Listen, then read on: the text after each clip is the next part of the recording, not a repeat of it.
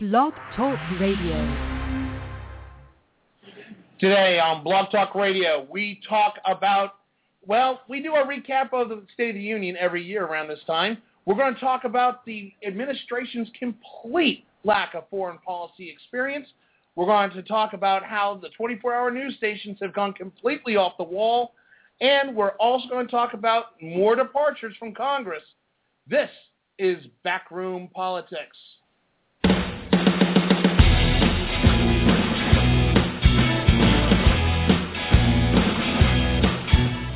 Live from Shelley's Back Room, 1331 F Street in the heart of our nation's capital, Washington, D.C. This is Backroom Politics. To join the discussion, you can call toll free 1-877-662-3713. And now, the moderator of Backroom Politics, Justin Russell.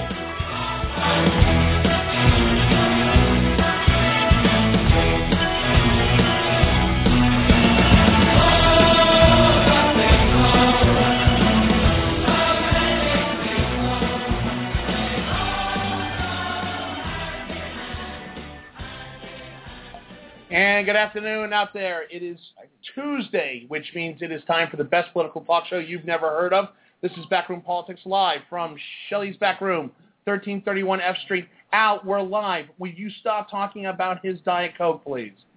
Thank you. You stole it from me. I, well, I don't care. Oh. So let me try this again.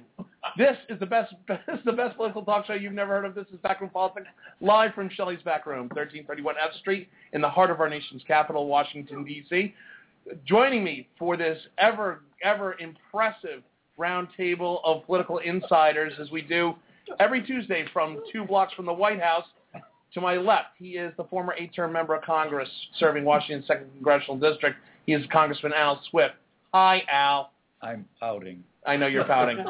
to my 11 o'clock, he is the former floor chief for then Congressman Gerald R. Ford. He's the former vice president of government affairs for the National Broadcasting Corporation. He is Bob Hines. Hello, Bob. Hello, Justin. Let's keep going. This is a great show today. Exactly. to, to my 12 o'clock, she is the former general counsel for the Maritime Administration, former House counsel to Homeland Security Committee. She is the Honorable Denise Krepp. Hello, Denise. Hi, Justin. And to my 1 o'clock, he is the former executive director of the Democratic Party of the great state of Maryland. He is longtime Washington insider, Carl Tubin. Hello, Hello. Carl. Hello, Justin. And to my right is Alan Moore. So I was I was told that I spend too much time introducing Alan more so because you're more qualified. I do the four presidents. So to my right is Alan Moore. So where are we going to start? First, we want to start off by saying we've got a, a big show today. Uh, you can join the conversation if you wish. Uh, call us at toll free 877-662-3713. Again, 877-662-3713. You can also tweet your questions to us by following us at Backroom Politic on Twitter. So let's get to the State of the Union address. We all saw it. We all saw the 18 million Republican responses, which we'll talk about. But, you know, instead of going into what we saw, uh, I would like to talk a little bit about some of the takeaways. Uh, Congressman Al, last week you said that the president was going to have to get aggressive. He was going to have to start putting out some sort of legitimate agenda for where he's going to take his next term uh, in 2014 and as we get into midterms. Do you think he did that? I think he did that on, on I think it's legitimate to say, a, a series of fairly small issues. but uh, it worked for Bill Clinton and it may work for him. Uh, but the major thing he did that we talked about last week that I think he did well on was he really talked about the middle class. He didn't concentrate on the poor.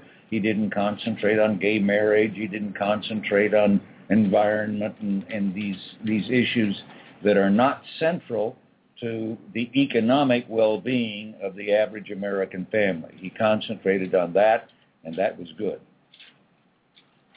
Denise, your take? Did he swing for the fences enough to make Democrats happy? But he talked about the inequality between men and women, and he talked about the inequality of pay. But from the victim's advocate standpoint, he did not talk about sexual assault in the military. And, and that was an issue that a lot of people really wanted him to talk about because there's going to be a vote in the Senate on Senator Gillibrand's legislation. And more than one person said, well, why not? You know, why haven't you come out to say, you know, yay or nay on it? But there were some, Denise, not to take away, because that is an important subject that we've got to deal with here in Washington and in our military.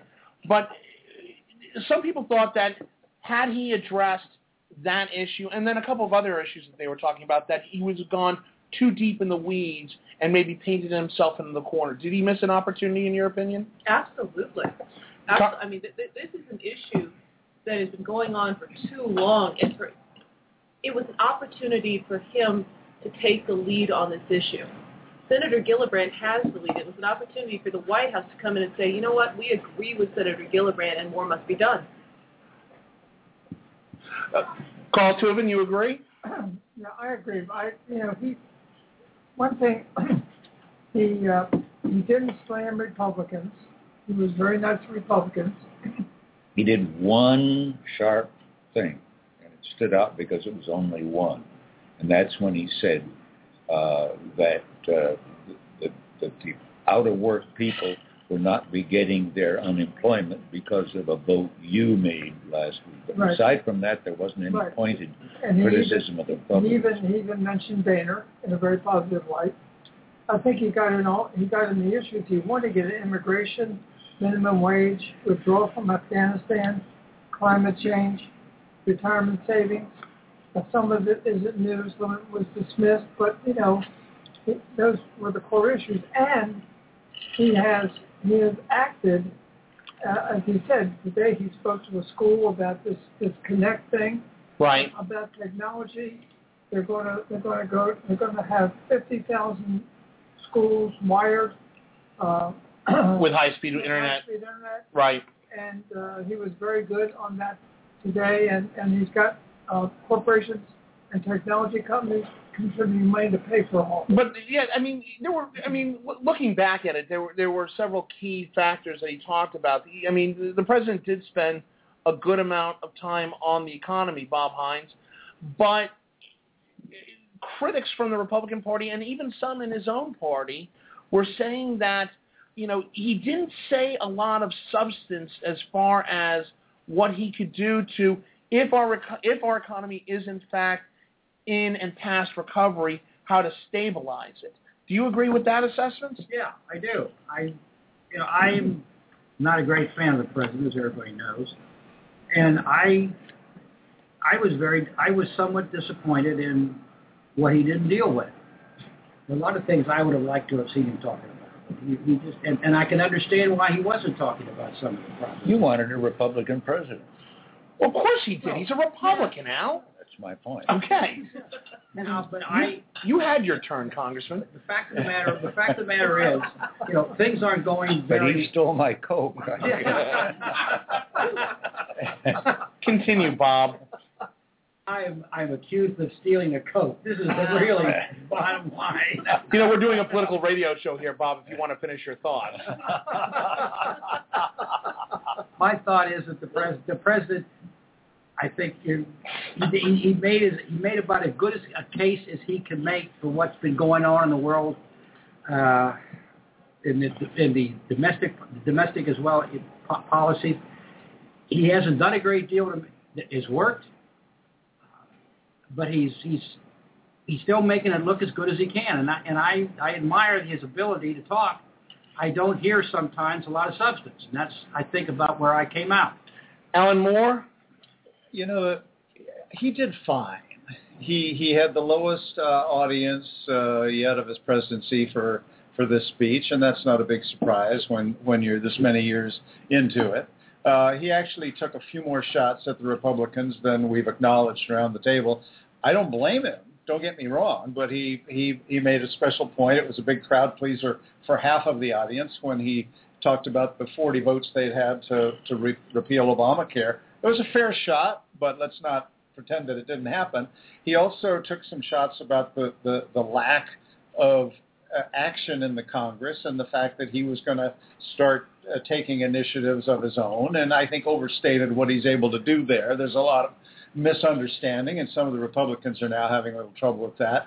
When he got to the trouble to the point of of pay inequality, which is a legitimate issue, he grossly mischaracterized and overstated the facts, um, and and uh, uh, nonetheless, and I was a little surprised at that because that's something that the fact checkers go back on. I want to go, I want to go back. I, I do want to go back. One one thing that you brought up, uh, Alan Moore, is uh, the fact that when he talked about uh, the inequality, the economic inequality here, uh, there were a lot of Democrats, key Democrats, that were hoping to point out the fact that hey, Mr. President, you have got to attack the Republicans for helping create a lot of this through their tax loopholes, through their corporate bargains, and all that.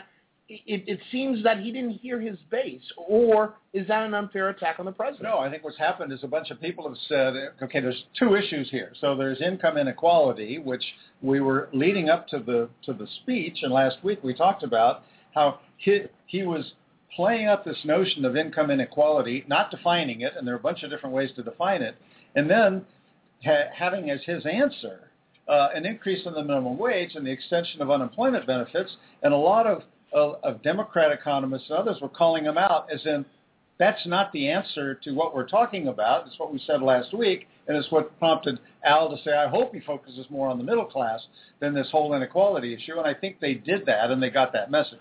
There's that, the, the other issue that, that I was referring to, though, is, is his is his, mis, his fundamental mischaracterization of differences in pay between men and women, which, as I say, it's a legitimate issue, but he mischaracterized it and left himself open to, to people dumping I mean-. What I the, the one thing he didn't do, which most disappointed me, because he, mostly he was reprising things from the past. One thing he did not reprise, though, is the long-term threat that that deficit spending and the size of our overall debt uh, uh, creates for us. He didn't talk about it. He has in the past.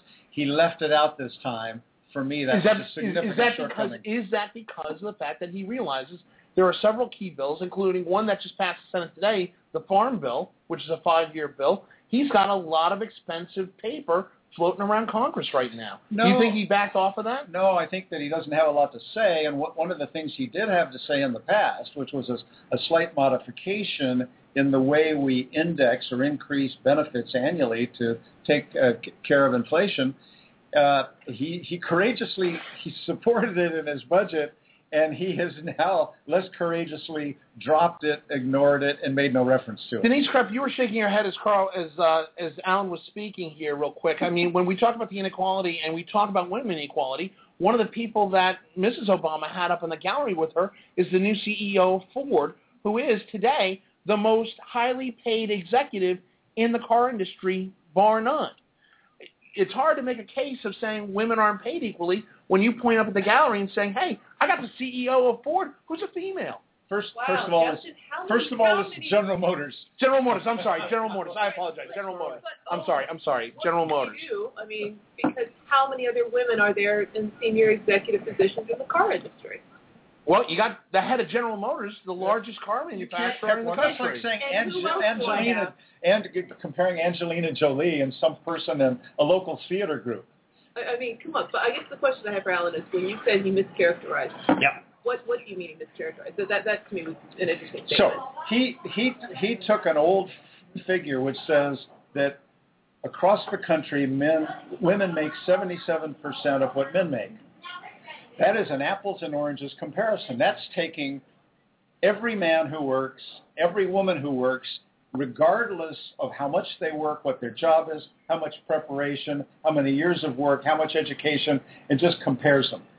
That is a dishonest characterization. What matters is when people have the same experience, the same education, and it's a man versus a woman, what's the difference? That is a real difference, but it's in the neighborhood of five to six percent, and it's well, but and it's where less. are you getting your numbers? I mean, when, and when you say five to six percent, those those numbers, even even the main advocates acknowledge that that that, that the, the the biggest advocates, Lilly Ledbetter, in an article this week, said the difference is about seven percent. A, a lot of economic studies have said it's closer to five percent. it's a real difference. It's less for younger people than for older people. That's that that is something. I mean, it's against the law. The Lilly Ledbetter so-called Act, Fair Pay Act, Equal Pay Act, is a law of the land. This this has been changing, but when he talks about 77% and this is we need equal work, equal pay for equal work, that is a mischaracterization, a misrepresentation of the facts. Denise he Krepp. uses one fact to make another point. Denise Krepp. But what I'm hearing out of it, regardless, is that men and women are still not being paid the same for the same amount of work. If, if it's 77% or it's 5%, we're still not at equal status. And as I said, it's a, it's a legitimate issue, but it is not legitimate to totally mischaracterize it. Then how do we go about making sure that we do have equal pay for, you know, equal work? I, I think I think that the point that Alan's getting at is that although at one point in our history that was not the case, we are getting to a point now where we're seeing that gap close quicker than we've ever seen in our economic history. Well, it's closing. But Justin, just a few minutes ago, you, you pointed out that I should be very happy that we had, a, you know, one person at General Motors. I mean, the, the problem we're having right now is that you have a large population of women that are entering the workforce. They're getting into their mid-careers, and then they're leaving for a variety of reasons. This is happening not only within the civilian sector, but within the government sector, both civilian and military. And there, until we can keep women in, and you know, it is different degrees of, of, of different interests. Until we can keep them in into the senior corps, they're not going to be there. And the government and the civilian sector need to work together to figure out how to keep women in because they're not doing it right now. But, but, but, let, let me ask you this question. Why? Give me an example of why women are leaving. Is it because of family issues? Is it because of uh, lack of either education or opportunity? Well, in some cases, there are glass ceilings. I left the Coast Guard in 2002 because at that point in time, there were no female admirals. In addition, it was very clear to me that I was never going to make admiral because I'd never gone out to sea, and I wasn't in the academy. And so for me, but that's just one experience. You also were the general counsel. You were also one of the top three officials at an organization and mm-hmm. appointed by the president as a female to a largely male-dominated industry such right. as the maritime industry. And that was an anomaly. I mean, when I testified last week, somebody came up to me and said, well, hey, you know, the, the Navy and the uh, the Army now have JAG, uh, female chief counsels, and my response was yes, and I got there faster than they did. And I was also younger because I was a political appointee. We still do not have a senior military corps that is 50-50 male and female. So you don't see that in the military. You're not seeing it in the uh, senior echelon, in the career senior echelon of the government, and you're not See, seeing it in the I would, I would disagree with you. I would absolutely disagree with you on the one fact that you're saying, one, it's not 50-50. The military's not 50-50. The- That's the reality. When you start looking at the incoming, you know, when the enlisted and the junior officers, it more honestly reflects the American population. By the time you get to 06, 07, and 08, it does not reflect the American But you population. came from a service. You came Well, from you a see- service. wait, wait, Wait, wait, wait, hold on. Let me jump. Let me just jump on this because she's using the Coast Guard. You've had you've had two, you had two several. What did you bring cards? You know, you know. So this is great radio. You came from a service where Vivien Crea, Dream on. Vivien Crea was the vice commandant. Okay, she came up through the ranks in in aviation. She didn't have a glass ceiling. I don't think that's fair to people like Vivien. Really? Did she become commandant? She didn't want to be commandant. Yeah. We're way in the weeds here. Yeah, we are in the weeds. yeah, Yeah, we kind of got. Commandant Let's go back. Let's go back. Let's go back. Get Uh, the uh, lawnmower and clean this. Bob Hines, you know, when we see this is what happens. You bring up Coast Guard, and I just go into the weeds.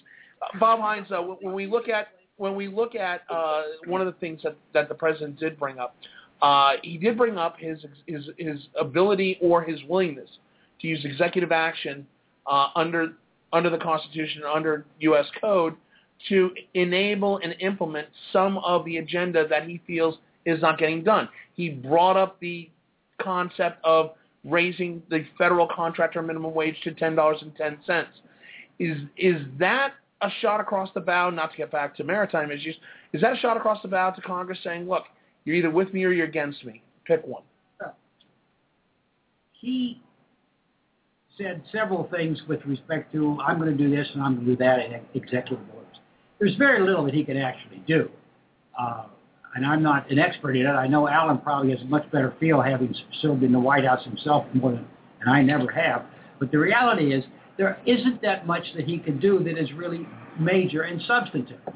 He can do a lot of things that uh, you know, touch here and move there, and and sounds good. But substantively, you have got to legislate. He, he can't do a whole lot of things by himself. Al, did he come across as somebody that just didn't get how Washington works and was willing to take his football and go home? No, I don't think so at all. I think what he did was to. Uh, it was the it was the first big strike in the next election. Uh, he basically set out a lot of things that are admittedly small, uh, but they're things that he may well achieve. Uh, and if the Republicans don't get it together and get some things done, he's putting himself in a position to draw a sharp contrast with them in that regard. You can then sit and argue about whether his things are as important as the things we didn't do, but uh, that's not, that's not going to work. So I think he's putting himself in a in a very good position, and the only way the Republicans can really rebut this uh, is to do some things. Carl Tuvin. I think I think when you look at the speech all on the whole, I think it was a safe speech uh, and outlining things, outlining distinctions, and also things that are probably going to be used in the 2014 campaign. And and he left out a lot of things that he usually throws in because he didn't want to raise too many hackles and too many controversies. And by the way, you can call us if you have any comments or questions for the roundtable. You can call us toll free 877-662-3713. Again, 877-662-3713 to join the discussion. Our switchboards are open. Uh, Alan Moore, the idea of the president coming up and saying, look, executive action is going to be a key way. We're going to implement these programs. These are programs that are essential for America becoming stronger and the State of the Union becoming healthier. It just did not give, in the eyes of many Republicans, a tone of compromise, working together, coming in a in a uh, true Washington political dynasty. First of all, it's it's a, it's a huge exaggeration, as we've said before, that to, to suggest you can do an enormous number of things. If you look back at the history of executive uh, executive orders, about half of them are the creation of different advisory panels and boards. You can do it through an executive order, or you can just say, all right, we want an interagency committee, and you just do it. But it looks like you're doing something when you when you do uh, you, you do it through an executive order. The, the, the one the, the one uh, exception historically to that was was Franklin Delano Roosevelt, who used to who used to do these things about 10 times at the rate of re- more recent presidents, who do them at the rate of 30 to 40 per year.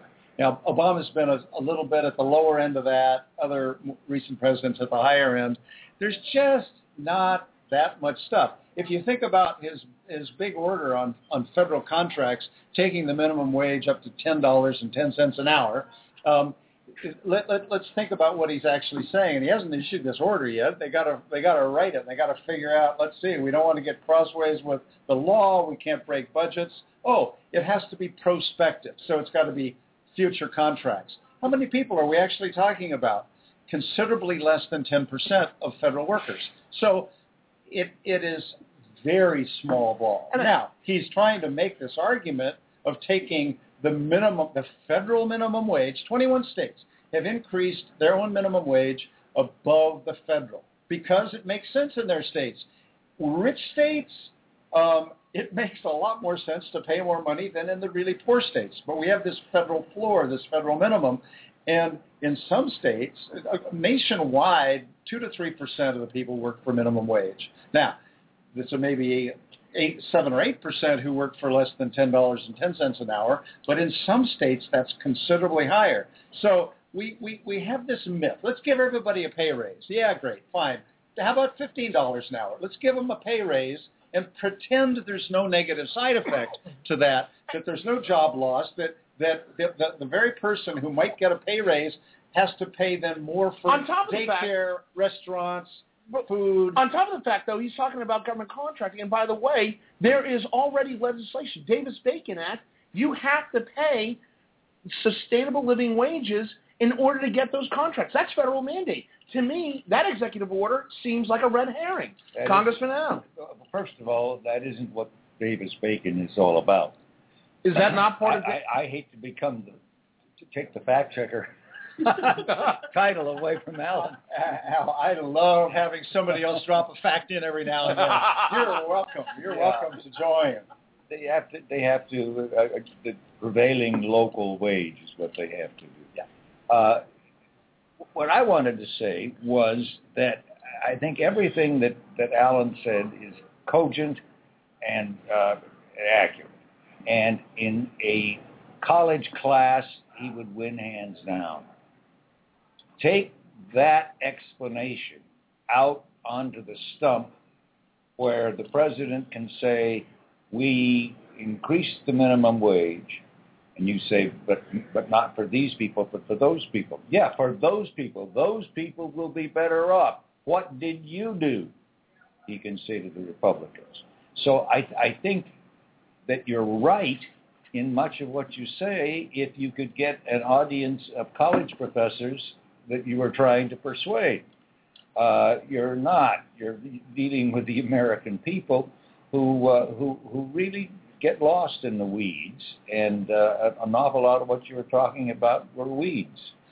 Well, we- we- we're going to take a break here real quick. When we come back, we'll continue this discussion because we haven't even talked about the takeaways yet. Uh, this is Backroom Politics Live from Shelley's Backroom, 1331 F Street in the heart of our nation's capital. Again, you can call us toll-free, 877-662-3713. We'll be back in two minutes. Stay with us. Wow, a little bit of Fats Waller. Lulu back in town. And I, I tell you, when I am back in town or when any of my friends are back in town or heck, when we're living here in town, we usually find ourselves down at Shelley's Back Room, 1331 F Street in the heart of our nation's capital, Washington, D.C., right across from the National Press Club. Why do we come here? Well, they've got the city's best cigar menu the most diversified with some of the best known brands and some that you might even know, but you might want to give it a try. Everything from Arturo Fuentes down to Zino. You can go all the way from your $9 little petite girly flavored cigars all the way up to the Opus X Lost City. They have a cigar for everybody. Mild, medium, strong, heavy. However you want to smoke it, it's available here at Shelley's Back Room.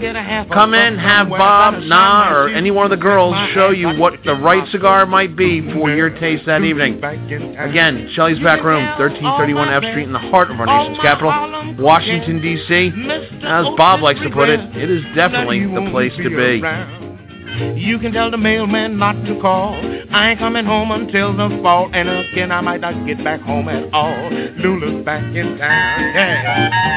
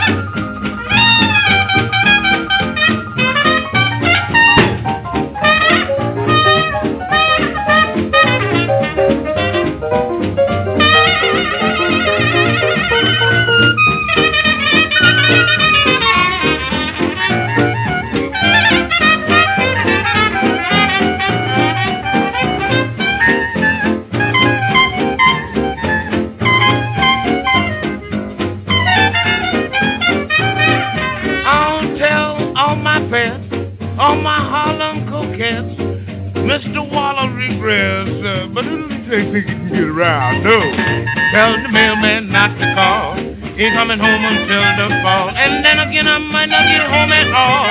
Lula's back in town. Oh, that woman's back in town. Oh my, my, my, my. And we're back here live at Shelley's Back Room, 1331 F Street in the heart of our nation's capital, Washington, D.C., for the best political talk show you've never heard of. This is Backroom Politics. Uh, you can call us toll-free, 877-662-3713 to join the discussion, or you can tweet us at Backroom Politic through Twitter, and you can ask your questions through the social media. Hey, uh, we're going to continue our, our, our talk about uh, some of the pros and cons of the State of the Union. We were just talking about the minimum wage issue. Off the air, we were talking about it, and, and I want to bring this up. You know, it, it seems to me that there is a federal minimum wage. We've discussed that. Everybody knows about that.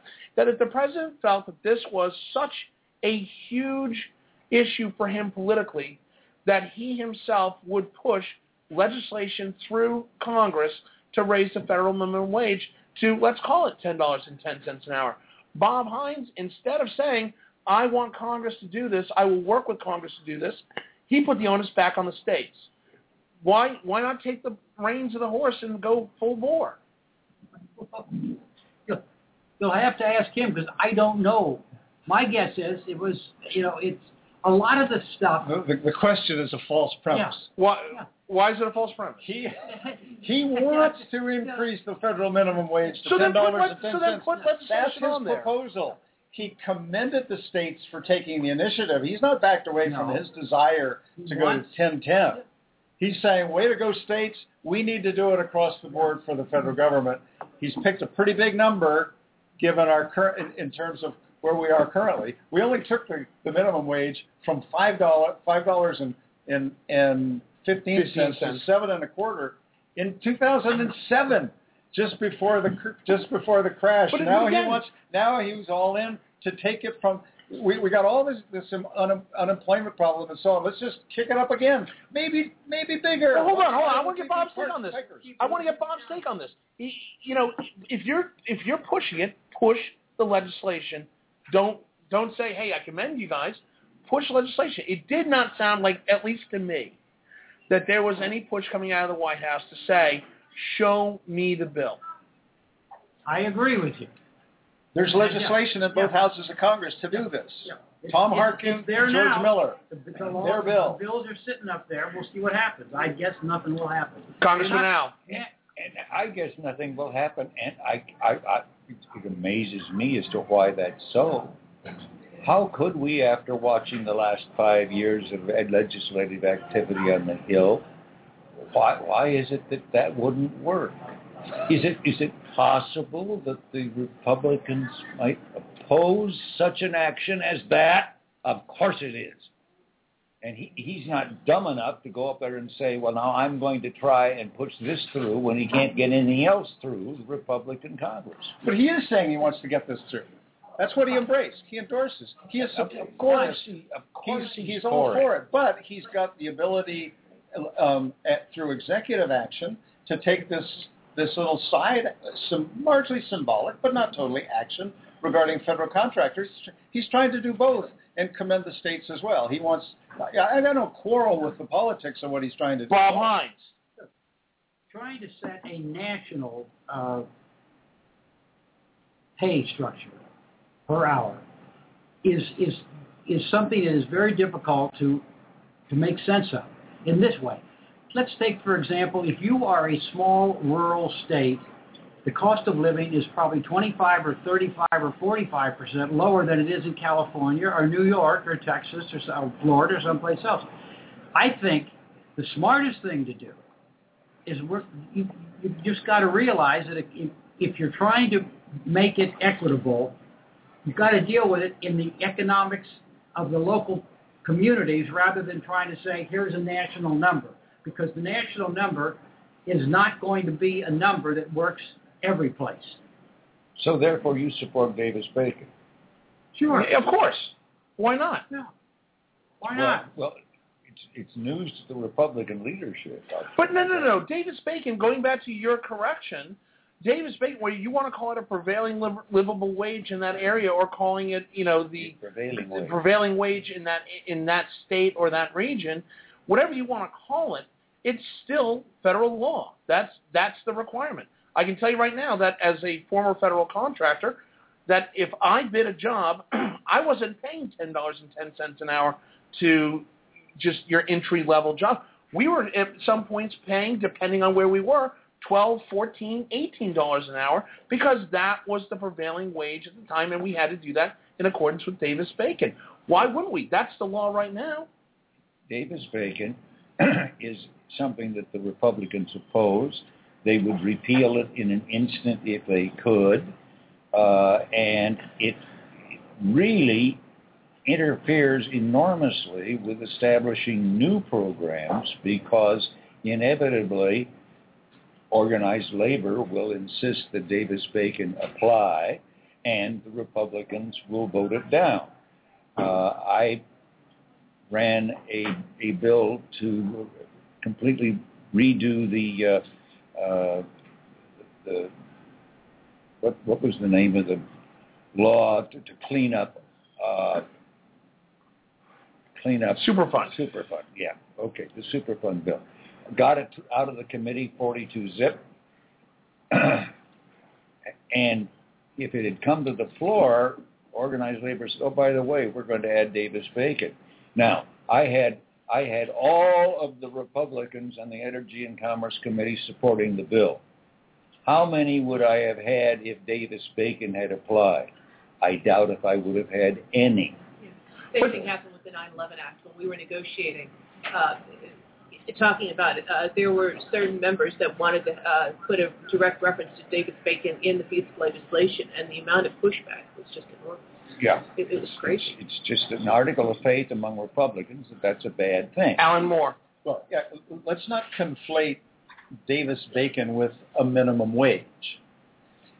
Minimum wage is the legal minimum you have to pay for most work in a particular jurisdiction. If there's a federal minimum wage, it applies nationally. There are exemptions for people who who work in, in jobs where they can get tips and so on. But by and large, it is a, a it is a floor under which you, you can't go. States have the right to set a higher minimum wage than the federal government does. 21 states have done that. Davis Bacon says it's got nothing to do with minimum wage. It says in order to be a federal contractor, you have to pay a prevailing wage, regardless of what the what the local situation is in terms of employment, normal salary, etc. And that's a different issue, a different problem. One can argue the merits of it, but it's not the same as minimum I, wage. I, I, I would, I would agree with you only partially because the fact still remains is when the president uses the federal contractor minimum wage of ten dollars and ten cents an hour, to me that is a red herring. That is, you go to a place like Michigan where there is high unemployment, but the Davis-Bacon wages that people are paying federal contractors at the lowest level are upwards of twelve or fourteen dollars an hour. So either you know you can't have it both ways, in my opinion. I think he's looking for just a a populist way to show more economic inequality in a country where if people truly want to work and make high level pay, they can get that job. I just don't see it. Am, am I being naive, Alan? I, I don't mean to be rude. I'm No, not sure ahead. what you just said, and I was trying to listen. what I'm saying is, Davis Bacon, if you're going to use federal contractor minimum wage as a baseline, you can't use that as you can't use that as a baseline. It's not No, no. accurate. He's he's saying that that he has the power, quite limited, prospectively, to say any federal contractor has to pay at least ten dollars and ten cents. In many states, that's an irrelevancy. In some places, it's quite relevant. In total, less than 10% of federal workers would even be affected by such a thing. And that could be zero in some states and a higher percentage in other states. Carl Tubin. The other thing is, is, is that this this only applies to new government contractors. Yeah. It, only new ones, It's prospective, not former. Right. Well, I mean, economic inequality is something that we're going to be dealing with. Obviously, that's going to be the new hotbed for 2014, I think. But outside of that, one of the big areas he also pushed was education. Uh, he pushed education as a way to get people more jobs. He talked about creating new uh, educational-based job creation technology hubs on top of the ones that he's already created. Uh, he talks about uh, sustainable pre-K programs. It wa- was was he he tried to make education a focal point, but again, a lot of critics in his own party said there was a lot of there was a lot of taught there, but not a lot of meat. Denise Krepp, do you think that he hit it? Because he went in saying that education was going to be a key point. Education is a key point, but right now he's struggling with what's called the Common Core.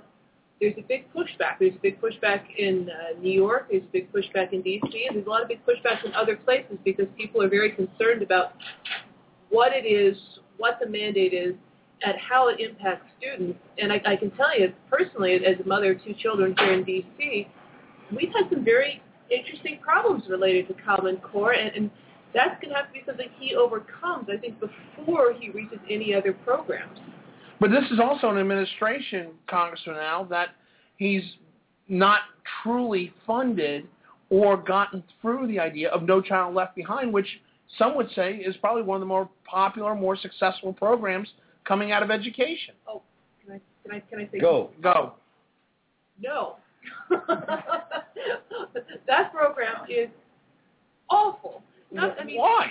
Oh wow. Well, first of all, if you are an English as a second language teacher, co- uh, No Child Left Behind sets all of these standards that children who do not speak English cannot meet, and not only can they not meet, but their teachers cannot meet, and it's setting up expectations that are being that people can't actually meet. So that's on the English as you know second language.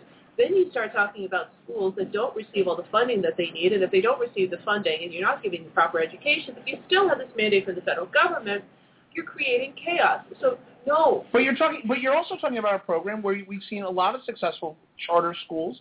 You know, nobody mentions the charter school programs. Nobody talks about the success Okay. that we've had Let- in that. right, we've had successes here in D.C. And by the way, you have several states that are requesting waivers from No Child Left Behind because they don't want to fund And my the charter problem school with charters system. is even though I really like them, did you know what the DC chancellor told us as parents? My daughter, by the way, is heading into fifth grade, and we probably will have to send her to a charter because the DC chancellor said our middle schools are lousy. So go outsource your children to a DC charter and then bring them back in to public high school. Well, I can tell you as a parent, I'm not doing that because if I get her into a charter that goes from fifth to twelfth grade, you're not getting my kid again because I don't trust you. So don't go there with me on those charters. But wait a minute, They're whoa, whoa, whoa, outsourcing whoa. their responsibilities. But uh, but again, you know, when you talk about when you talk about educational programs, Bob Hines, would you not agree? Charter school programs and school vouchers have been very successful. They've been very successful, and in city after city, particularly the larger cities, is the difference between the quality of the education in the charter and the public schools is significant. Isn't there an interplay there Would the with the quality of the public schools in this in this intermediate range be as bad if they weren't siphoning stuff off into charter schools and uh, and, et cetera? Oh, Al. No. Alan Moore, you want to take that one? Well, yeah. That, first of all, you started with the question of what the president talked about. The president talked about universal pre-kindergarten, mm-hmm. and he talked about making college more affordable. He pretty much left out the stuff in between. Fair enough. Now, George Bush and Ted Kennedy worked out the No Child Left Behind bill back in 2002 And John Boehner. and others, yeah, absolutely. And they and they and they kind of acknowledged in a very public national way that that we had a system where there were a lot of- Congressman Al is so proud he mentioned Boehner. a lot of poor schools, a lot of poor kids who were just falling farther and farther behind, and there was just something fundamentally wrong with that.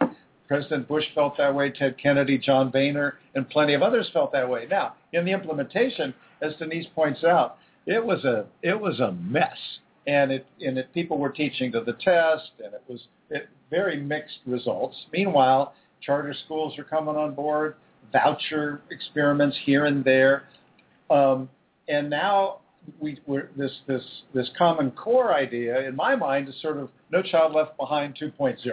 It had it was sort of built on the framework, and it's modified and changed and significantly different. And of course, they didn't want to say we're we're improving No Child Left Behind. This is the new administration. This is this is their idea. It's got its own challenges, some of which are the same. It it but it, it's being embraced by a lot of the states. Now, charter with regard to charter schools, there are good ones and there are not so good ones. And yes, it drains kids and it drains money, but but parents were demanding and insisting that this that, that they have some options and that the and that the system improved or they were going to move. So it, it's you're sort of damned if you do and damned if you don't. All charter schools are not doing a great job. There are charter schools that have that have, that have where, people have embezzled money, and there've been been a, you know some bad actor charter schools, and there've been some terrific ones. There's a program called KIPP. It's a national program. They and they're here in D.C. and elsewhere. They've had a stellar record by comparison. Um, As has the Harlem School in New York I mean, City. as, but Several KIPP is like a, a na- I think it's the largest national Right. program. Um, it, there's no easy way here. When you've got kids from divided families who who have no place to study, who are cold, who are scared, where there's crime all around, there's no books in the house. Um, it's pretty hard to say to the school, fix that, fix what these kids show up with. If and if you don't, we're going to pound the heck out of you and and and and punish and penalize you. Carl Tuvin. you know, the president brings up this point uh, about kindergartens and, and preschool and all that, and it's very important because uh, you know he he's trying to take the lead. He's trying to, to, to teach us that we have to pay attention to the young children, and we have to get them before uh, we have to start preschool. Some of us thought about it before. I know, but the more it's said, Alan, the more it's said, the the the, the possibility becomes greater. And and you know the governor, some of the governors have have put this in their budgets, and hopefully more governors will put this in their budgets. Denise Krepp.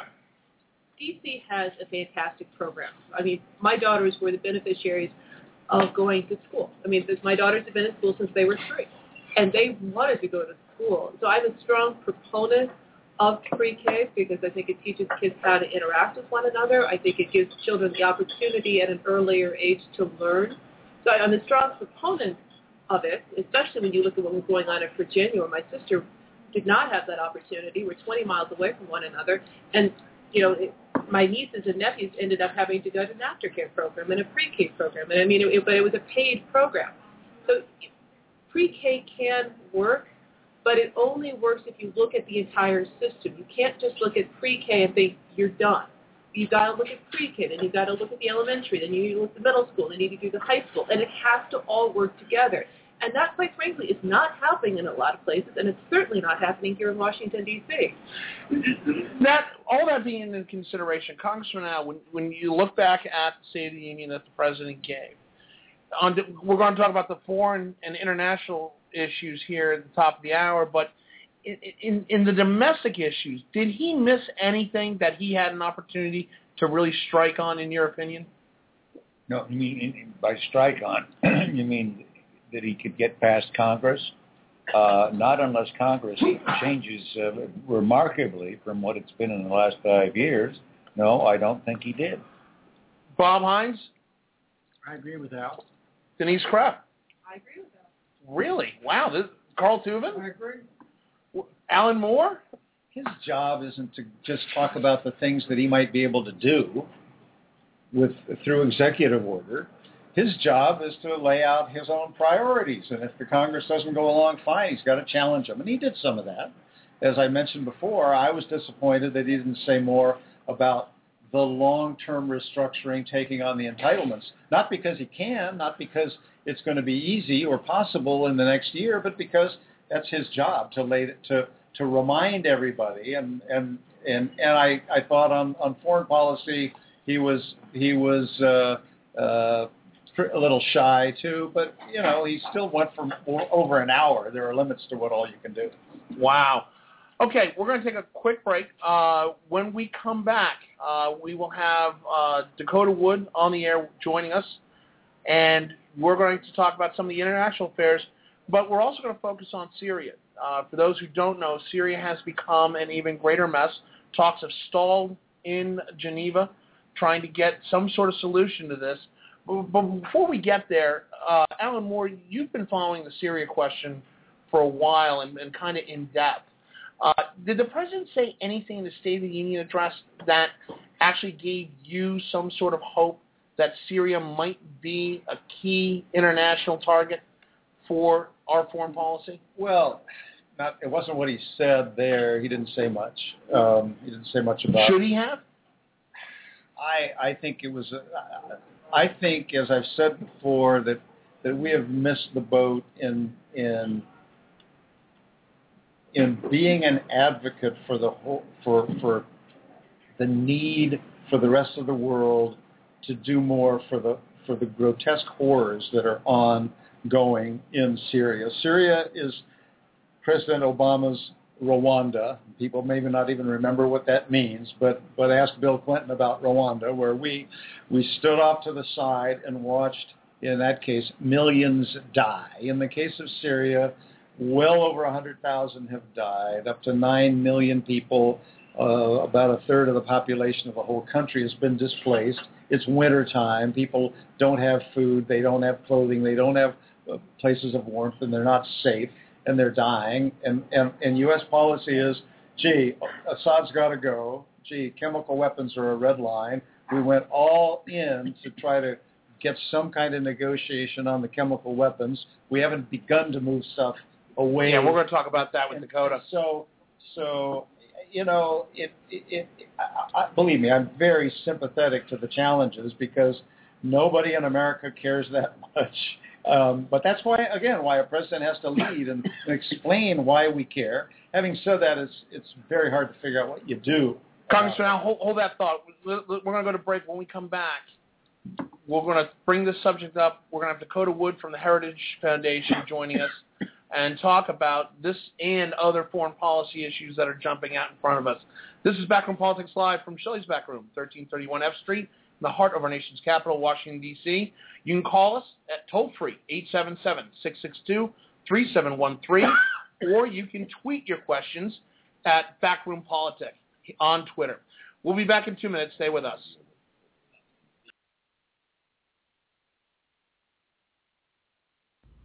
You know, here on Backroom Politics, you hear us order drinks uh, during happy hour, the second hour of Backroom Politics live on Blog Talk Radio. But what you don't understand is the quality of the drink that we're getting here at Shelley's Back Room, 1331 F Street, in the heart of our nation's capital, Washington, D.C. Backroom Politics premier sponsor. Hey, you got Dave Hammerly and the bar crew there at Shelley's Back Room that really know how to pour a drink. Whether it's something simple like my on-air Jack Daniels on the rocks with a splash of water, or whether it's something elaborate like what has to be the best martini in the District of Columbia for Congressman Al Swift. Wine selection, Scotch selection that will blow your mind. They've got Highland Scotches, they've got Isle of Skye Scotches, blended, single malt, anything you want. Port wines to go with that great cigar from the Great Humidor. Down here at Shelley's Back Room, 1331 F Street in the heart of our nation's capital, Washington, D.C. Come on down, have a drink, and make some new friends. Or heck, just come on down and listen to Backroom Politics on Tuesdays.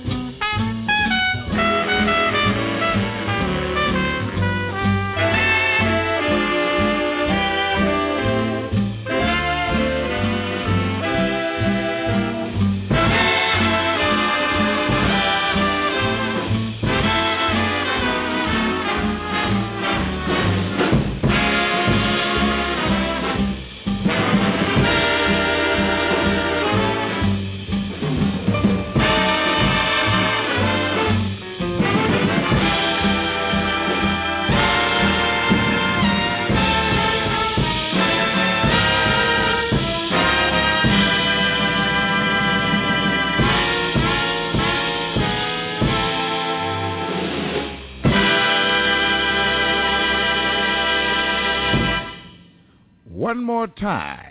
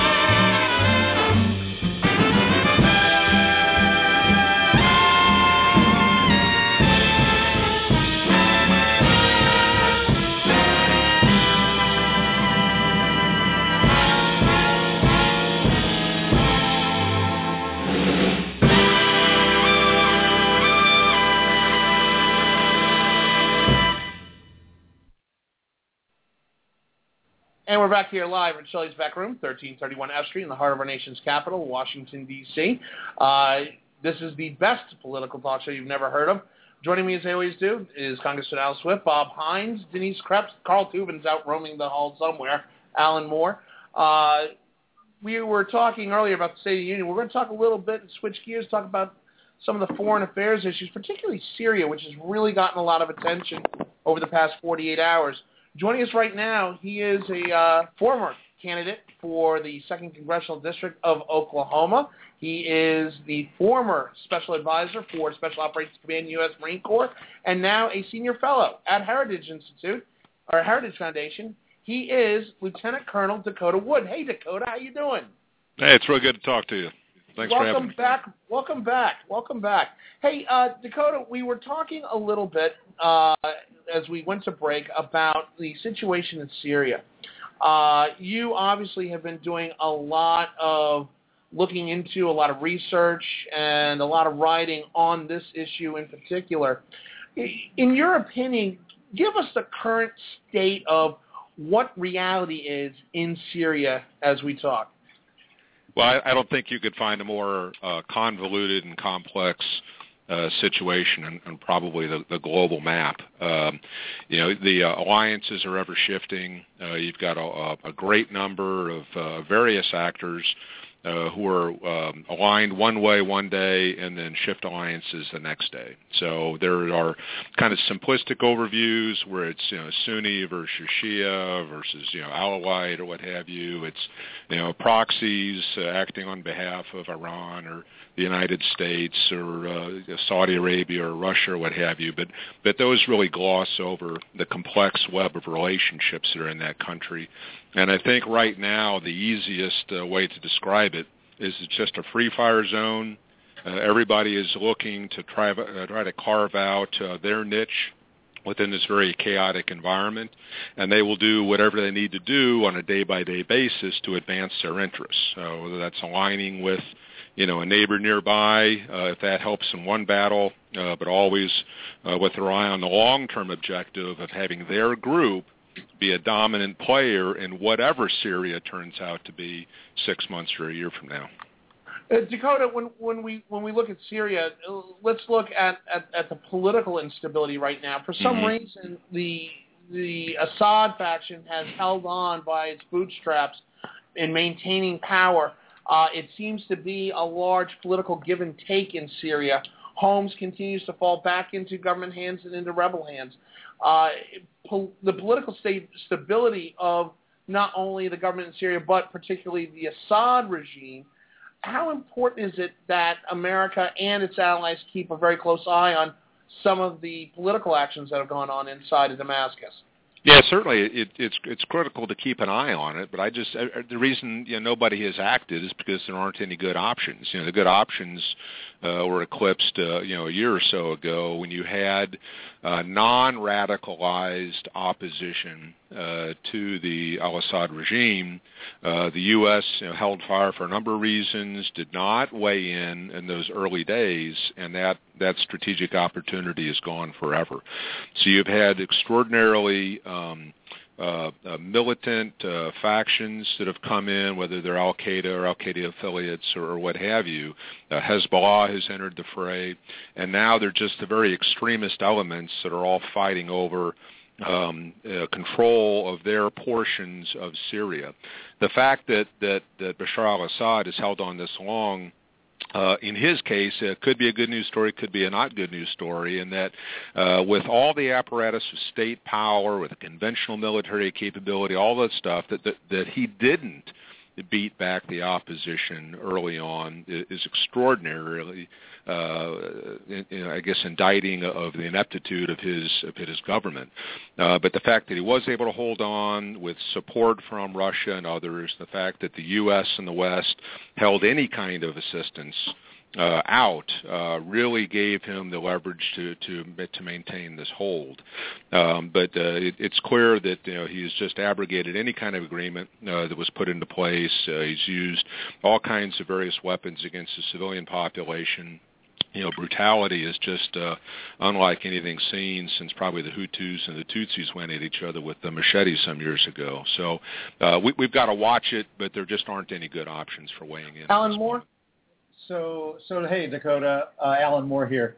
Sure. Um, so this week we heard from uh, the from from James Clapper, the director of national intelligence, uh, uh, an assessment that didn't get a lot of attention regarding Syria, basically saying the environment now has become an incubator of radicalism.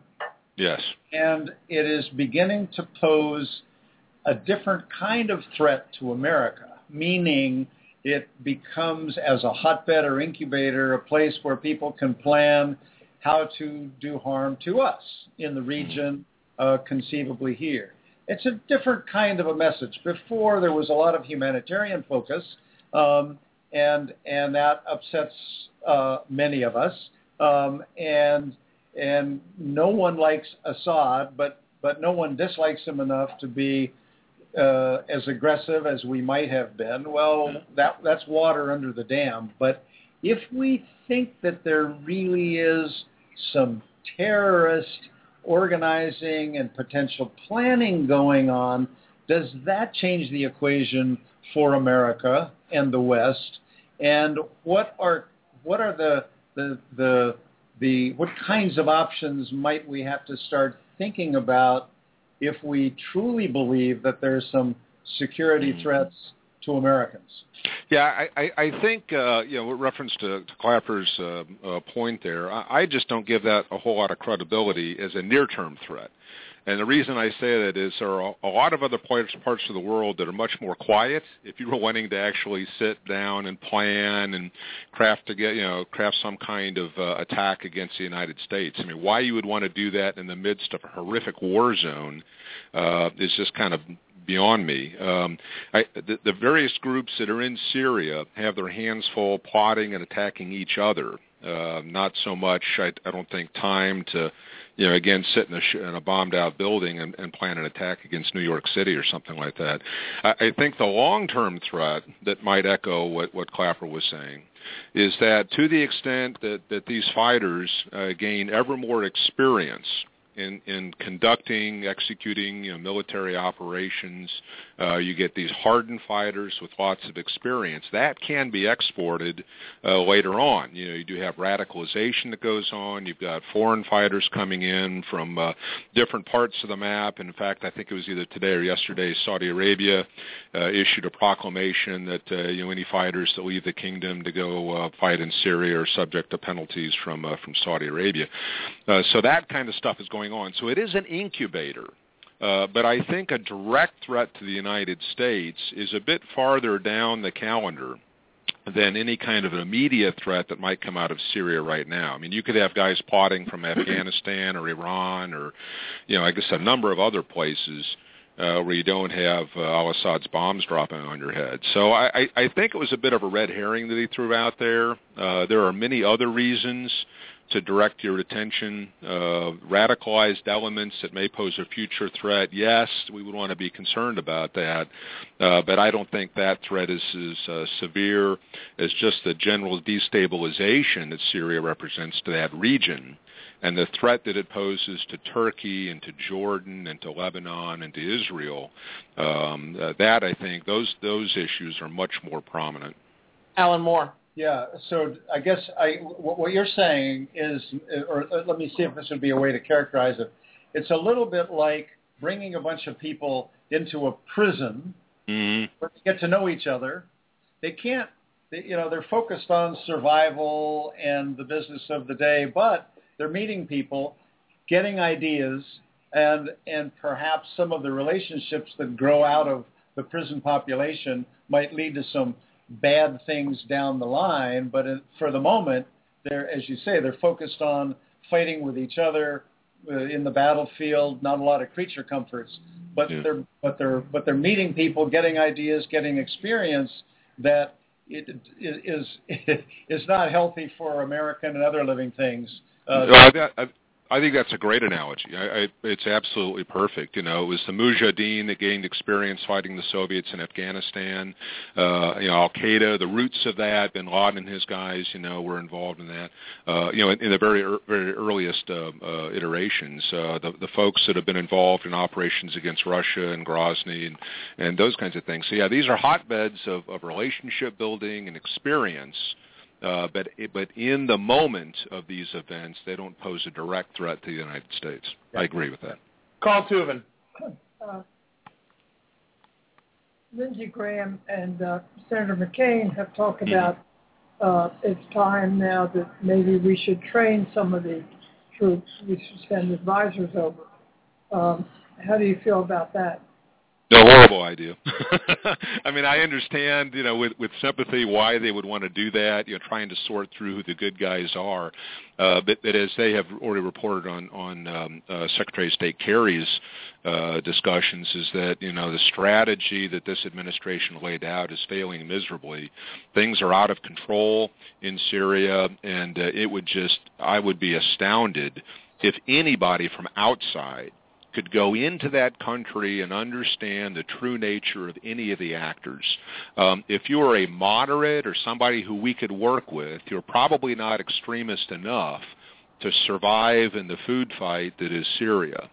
So the idea that we would go in, carefully sort through all the various actors in that country, give them training and weapons, and, and, and know for certain that we had picked the right people and that that training and those weapons wouldn't be transferred to other groups who could turn them on us or anybody else in the region, I just think is folly. I, I think that the good senators are, are searching and grasping for something that we can do to stem the violence and to somehow ensure that a more moderate faction uh, rises to power. I mean, I can understand that, and I'm sympathetic to it. I just don't think it's possible given the complexity of this region and our lack of detailed uh, information. Just like we saw in the early days of Iraq, uh, when we think we know who the person is that we want to align with, you know, the same thing has happened in Afghanistan and years ago, and you know, Vietnam, etc. Uh, we always pick the wrong person. Uh, we we uh, deal with it in a very ham-handed fashion, and uh, and and usually it's a it's a lesson uh, not well learned afterwards that we just didn't understand the complexity of the relationships and the motivations and and the various issues that were driving any one of these groups. So um, I, I would just be very wary of of selecting one out of a hundred groups or think that you got the right guy and then pour millions of dollars into arming these folks and think that that's going to to, uh, to bear fruit you know, Bob- along along what we Bob Hines. Hi, Dakota. How are you? uh doing well sir doing well good to talk to you again Uh, I think your analysis of the situation on the ground today is exactly correct. It's uh, it's so it's unfortunate that a couple of years ago we weren't more uh, prescient about how to do things. But what do you think? Uh, what do you think, if anything, we can do, and what do you think uh, is is likely to Syria is likely to be? Let's say in another year or 18 months. I mean, what what do you think? What do you perceive is going to be happening? And is there anything? I, I don't think there's anything at all, but maybe there is something that we can do to be influential. But it seems to me that we have to just stand back and, and let this thing stew.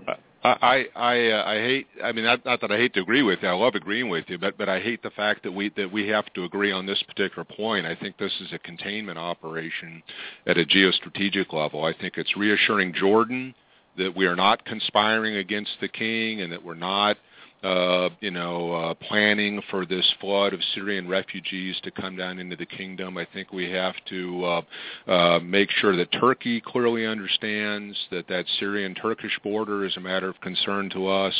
Um, I think we need to reassure our longtime ally Israel uh, that we're there with them vis-a-vis, you know, any threat posed by Hezbollah or, or Iranian influences in Syria.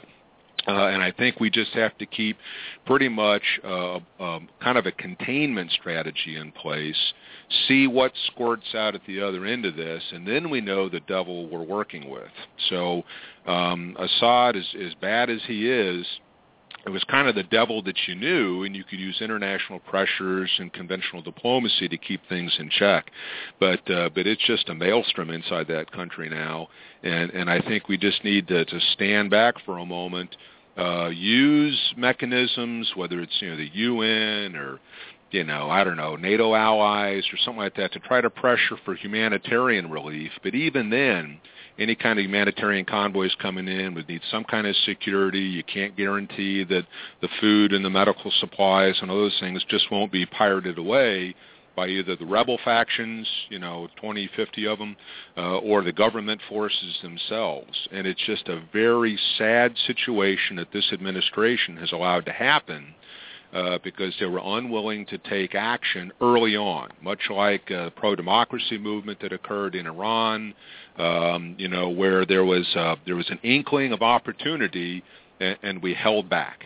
Uh, and I think history shows that that diplomacy works when it's backed by credible force. Uh, you know, when you've got Libya standing down, you've got um, uh, Syria initially acceding to demands uh, for disarming from uh, WMD because there was a threat of force. Uh, you know, anytime we come in with credible military force behind a diplomatic initiative, you see results. when you take that off the table, or you draw a red line and then don't hold to it, uh, then everybody knows you're not serious. You know, you're an amateur walking into the room, and they do whatever they want to anyway. And I think it's just a very unfortunate set of circumstances. Bob Hines, follow up. Yeah. Uh, you were talking about containment of the problem. Uh, you know, the, the refugees in Jordan, the problems at the Turkish border, Israel's problems.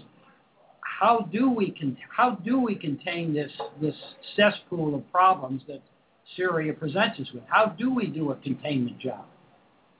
Yeah, and again, I think the threat of force is the only thing that's credible. I mean, nobody has has any appetite for putting boots on the ground, and I just think that would be a, a horrifically bad decision. Uh, but you could do something where you look at the instruments of power that's state controlled, meaning air power. You know, they're dropping these big, uh, you know, drum type bombs on civilian populations and those kinds of things. So, you know, if you felt compelled to do something you could neutralize or destroy al-Assad's air force, and then it just turns into a, knife fight on the ground. Uh, you know, bad for the Syrians, but but uh, you know maybe it, it mitigates the worst consequences. And, and again, I think that there are things that can be done with local governments surrounding that country. You know, government of Lebanon, Israelis, Jordanians, even the Iraqis. Nobody wants Syria's problems to come across into their border because of the destabilizing effect that that would have on those areas. So out of a sense of self-interest from these other countries, you could have some quiet diplomacy going on behind the scenes uh, that strengthens the borders and tries to keep this poison inside of Syria. And then again, like I said, you know, three months, six months, a year from now, you see who the last man standing is and now they've got you know a state that they have to contend with, and, and there are more conventional me- uh, mechanisms that are probably in place that you could use. Dakota, uh, several news sources have come out and said that there's been traffic amongst the Al Qaeda hierarchy, mm-hmm. basically pulling its support for rebels in and around Syria. Yeah, one group in particular, it's ISIS, right? Mm-hmm. Right. Is is is that a telltale sign that maybe staying out of this was a smart move that they'll implode on themselves, or is that wishing too much? Well, yeah, I, think it's it's something that has happened, but you couldn't have envisioned that happening six months or nine months ago. You know, the fact that the administration was so had, was possessed of such foresight that if we stay out, uh, the extremists will become too extreme and start feeding on each other. I mean, there's no way you could have predicted that.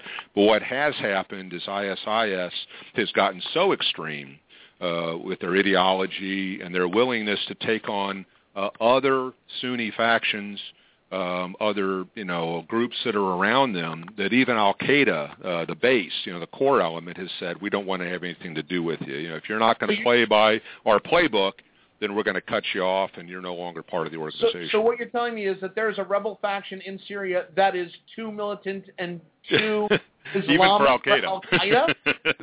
That's true. I mean, you know, you know, as extreme as they are, they are still trying to run an organization, and they do want to spread their ideology and get people on their bandwagon and those kinds of things. So, you know, even honor among thieves, or you know, you know, some kind of rule book uh, that they've got going. You know, however antithetical it is to our way of life. Uh, ISIS has gotten uh, even even more extreme than they're willing to tolerate. And, wow, that, and we'll just have to see what uh, they do. But there are folks out there willing to support that because they have independent funding streams and they do have fighters flocking to their cause. So, like I said, uh, any chance that a moderate group might have, I think, is is past, and and I think this is a fight among extremists. Carl Tubin. Justin took half of my uh, uh, question away. Um, Hezbollah. Uh, both Al Qaeda and Hezbollah have lost a lot of people in this battle. Is there any chance that Hezbollah will all of a sudden decide we got to go home, we have other fish to fry?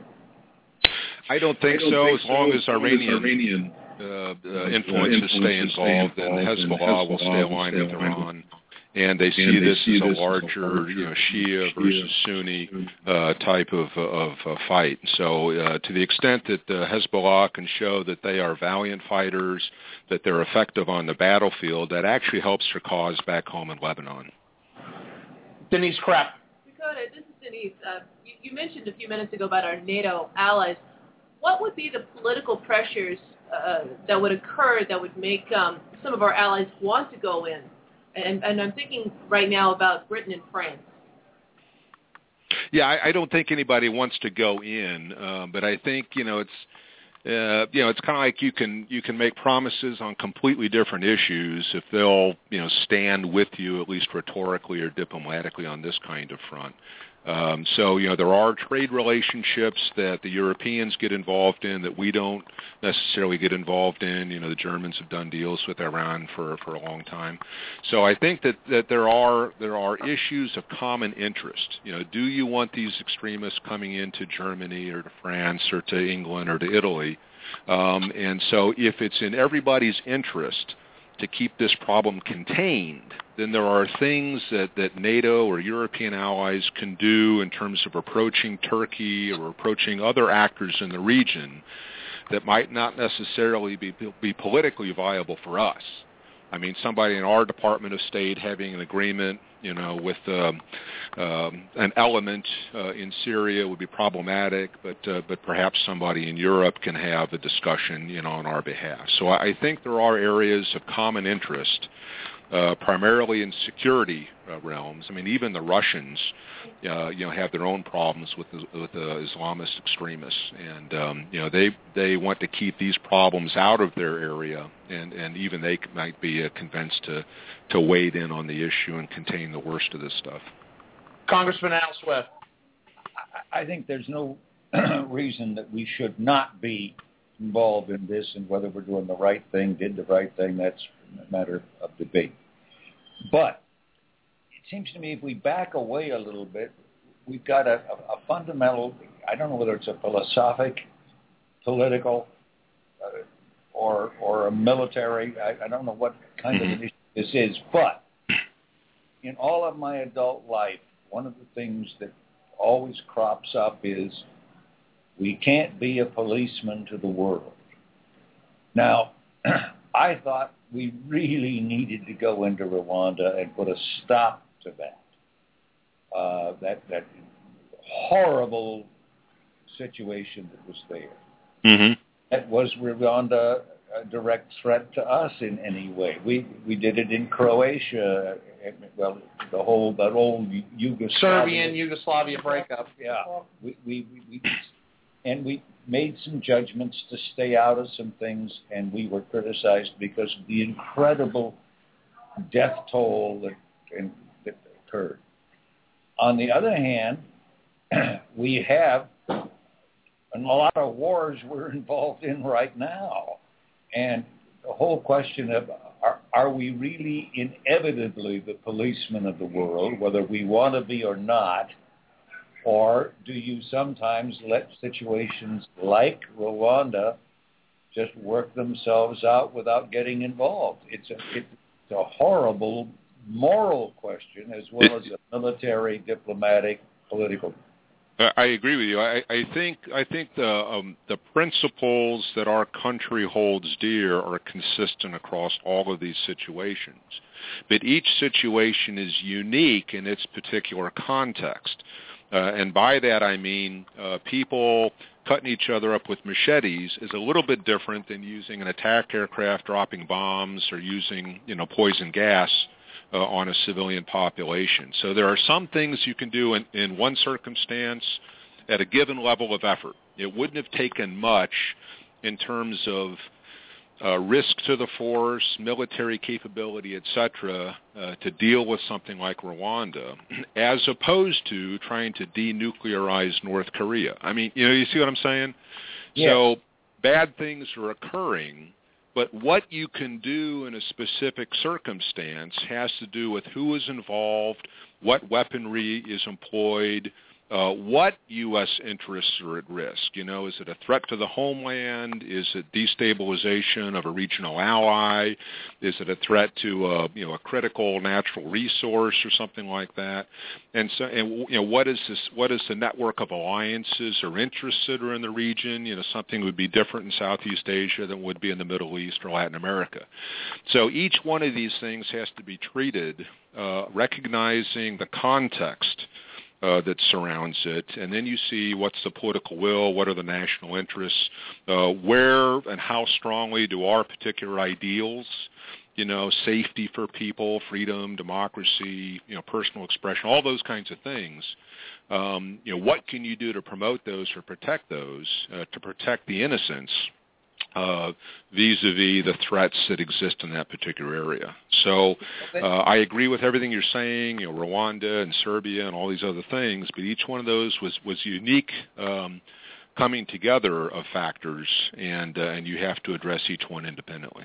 Dakota, real quickly, you know, we've talked about the political and the military side. You know, we keep seeing and hearing the humanitarian crisis that's going on. Mm-hmm. When we talk about the humanitarian issue right now, does does the U.S. and our allies view the humanitarian issue as a a threat to national security? Is this, in fact, a clear and present danger?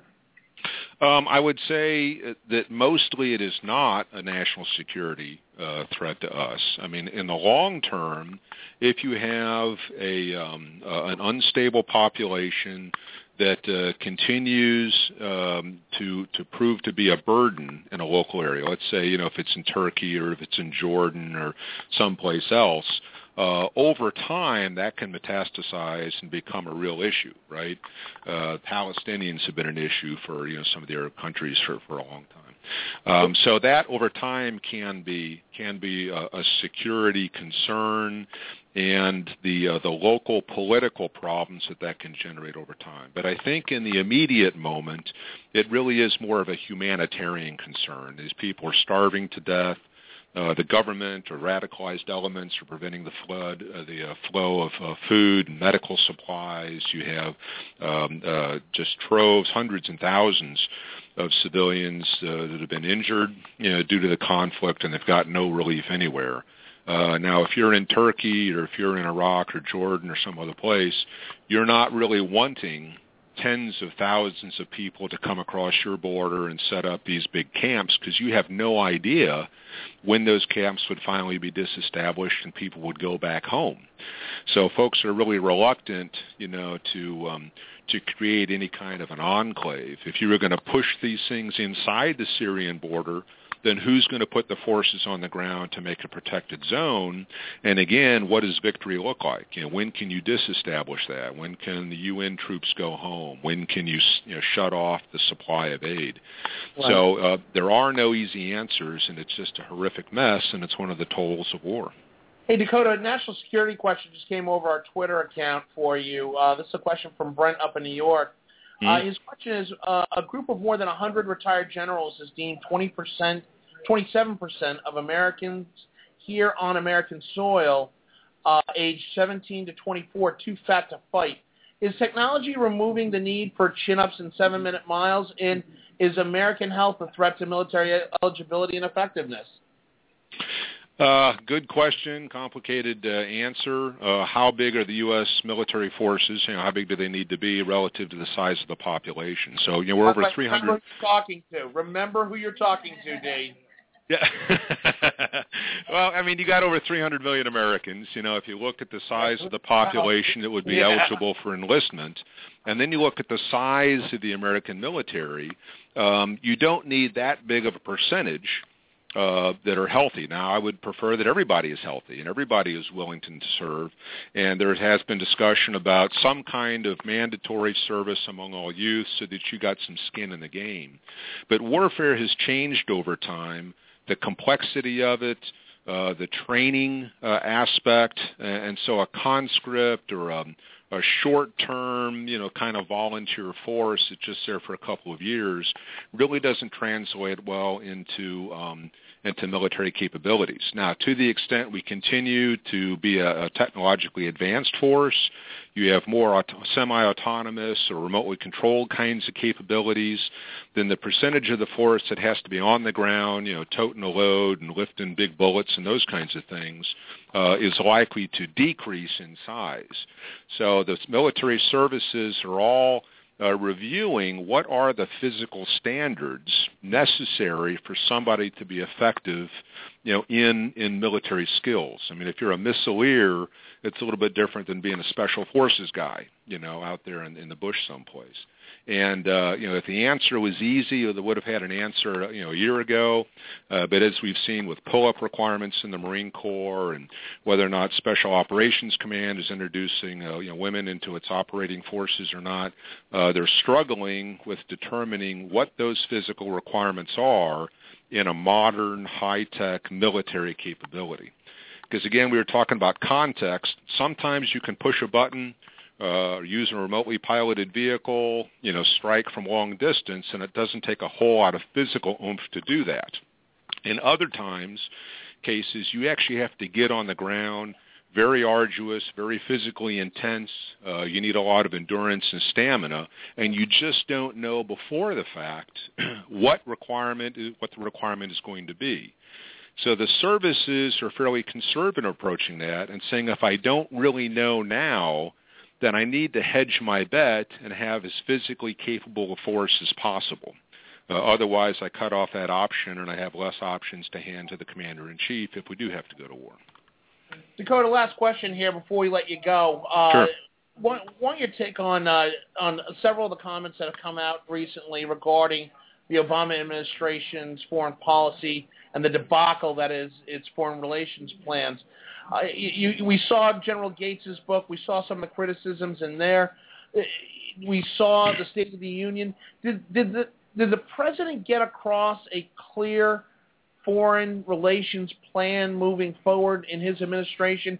And do you feel that, in fact, that the administration has such a dysfunctional foreign policy agenda that it's detrimental to our standing in the world community?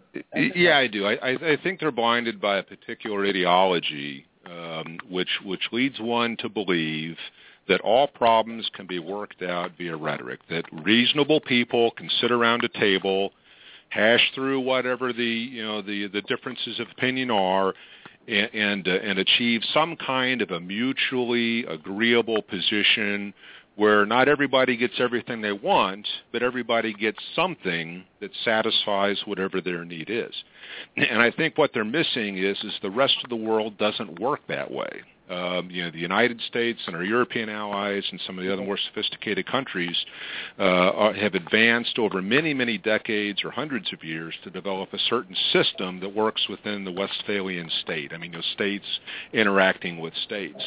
But many other parts of the world are still fairly brutal um, you know, uh, strength reigns, where we pull back uh, physically.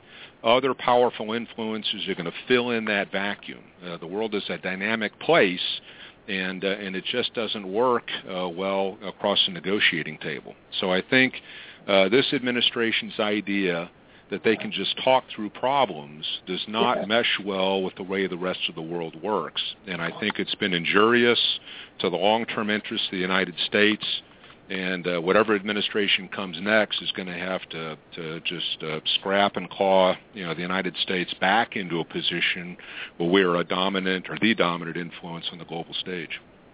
Hey, uh, Dakota, we really appreciate all your insight. Of course, you got an open uh, open invite to join us anytime. We're going to be calling on you from time to time now that you're back here in D.C. Uh, again, Lieutenant Colonel Dakota Wood, U.S. Marine Corps retired, a senior fellow, the Heritage uh, Heritage Foundation. Dakota, thanks for joining us. Enjoyed it. Thanks. We'll see you soon. Hey, uh, folks, when we come back, we'll have a little bit of a free-for-all. Everybody can talk about whatever we want, but basically I'm going to set the agenda because I can do that. I'm your moderator, Justin Russell. Please, you can call us, 877-662-3713, or you can tweet your questions, as we just had, at Backroom Politics. This is Backroom Politics. Uh, this is BackroomPolitics.org. Good Lord. This is Backroom Politics live from Shelley's Backroom. 1331 F Street in the heart of our nation's capital, Washington, D.C. We'll be back in two minutes. Stay with us. You know, you hear us talk about Shelley's Back Room, 1331 F Street in the heart of our nation's capital, Washington, D.C. It's being the place to be. America's premier cigar tavern, place to make new friends or visit old friends, or even have a lively political discussion like we do here on Backroom Politics. But what you may not know Shelley's is the place for private parties. Shelley's Back Room is available to host events for groups of 10 to 250.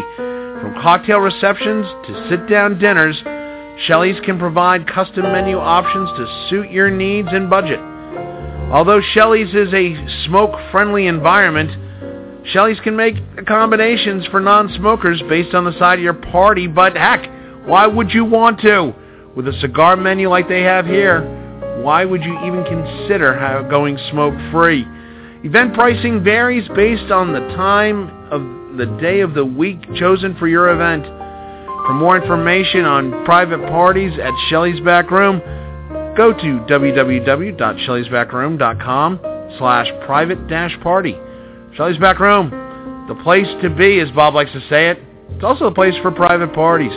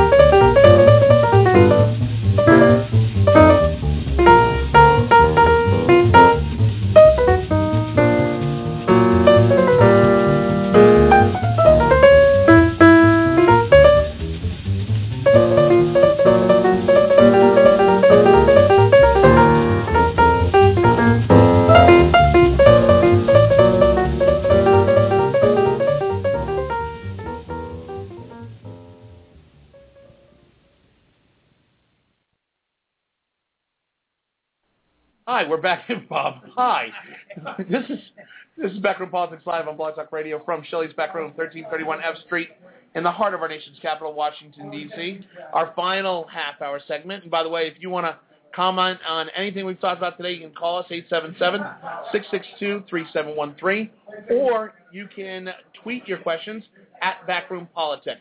Hey, uh, okay, uh, Dakota, we, I mean, we're always gracious to have Dakota Wood here on on the show great, great thought process and, and foreign policy from him. But we have comments. Al, you had a comment you wanted to bring up about Dakota's. No, no, I didn't. Uh, and it, it's typical. You weren't listening to me. I, what I said was, I thought my comment about uh, about being policemen of the world and what have you would have been more relevant at the end of the last discussion before we went to Dakota because it took us off of, of, of his main thought. Uh, but uh, I thought Dakota was excellent. I, I think he's a great addition to the program. Carl Tubin. My only comment is is that I think that two years ago, when this whole thing was was, was boiling and, and started, that we were trying to get out of Iraq, we were trying to get out of Afghanistan, and if all of a sudden the president turned around and said we have to go into Syria, if we had just been an uproar from the American people, that they were they are tired of war. And secondly, uh, I think in spite of what he says about negotiating, I think if we can get people around the negotiating table, sometimes, sometimes it works. Other times it doesn't. In this situation, we tried, it failed, and maybe later on it'll it'll be put together. Congressman Al. I thought there was an interesting parallel between what he was saying there and what has been going on between the White House and Capitol Hill. Uh, in terms of learning, you need to negotiate, you need to give a little to get a little, and so forth and so on. I think we, we've got that battle going on right here in Washington, D.C. Alan Moore? Yeah, two years ago there were opportunities not to send troops in. That was never an option. No one was talking about that. But there were. But the point is, there were options that to to support the then more moderate um, uh, rebel groups it's never easy. It's never risk free. We didn't do then what we might have done, and I think wish we had done. But that's then. This is now. What do we do now? And as Dakota points out, there aren't a lot of real good options. Even on the humanitarian side, when we try to get aid into Syria, where there are millions who are displaced and need help, there's no security so that the international humanitarian workers are at huge physical risk and their organizations won't let them go in. But but, but Alan, I, I mean, you, we heard Dakota's. You don't agree with Dakota saying that the humanitarian crisis is a uh, is not a clear and present danger to our national security. Well, no, I didn't say that. I, all I said was what he said, and I completely agree. Is when you when you've got a you've got hundreds of thousands of people in one location in Turkey or in Jordan, you have the potential for domestic disruption in those countries. America cares about the, the but those are key countries. Those are key countries America in our foreign. About Turkey, that's right. But the but, but the biggest risk is is to them domestically. The the the the dis, the the potential risk to America is indirect. It's real, but it's out there. That and and so we are doing enormous amounts in those countries to provide humanitarian aid and some sort of stability and some sort of management of these populations. We're doing all we can. We're doing very little inside Syria, which is what is so horribly frustrating because during winter, when there's no food, no shelter, no fuel, no security, we know people are dying and suffering injury and assault um, and and and permanent damage is being done. We wring our hands. I don't have an answer, and I you know I. But I, can, I think that's a problem though. We we nobody really does have an answer. Well, it's such a complex. Of course, of course it's a problem, but we can talk about it and we can and we can at least make sure that that there's assistance around the borders. And even there, the the requests that the UN has made are falling woefully short in countries simply not stepping up to provide the literally billions that are needed. Bob Hines. You know, I think Dakota had was probably about as correct as I could figure out, uh, and to on what Alan just said. It, you know, it seems to me that the, the thing that we have to do is sort of try to contain all the fighting without trying to get anybody, you know, let all the different groups in the in the country keep fighting. try to protect the borders of neighboring countries where thousands and tens of thousands of people are living in tents in Jordan, in uh, Lebanon, in Turkey, and we've and uh, we've got to protect we've got to we've got to protect those countries who are our ally countries, and and let the fire burn in uh, in uh, uh, in Syria, and I wouldn't mind it if we uh, could if we could find and identify at times groups of people who are the kinds of people who are jihadists who are in the worst the worst kinds of folks around. And if we could send a bunch of you know drones over and blow the hell out of them, that would be a good idea. You see, we, we get caught in a catch-22 situation if we do that. I mean, what scares the living bejesus out of me is the fact that we now have fat Islamic militant factions that are too conservative for Al-Qaeda. That bothers me. So we're in a catch-22.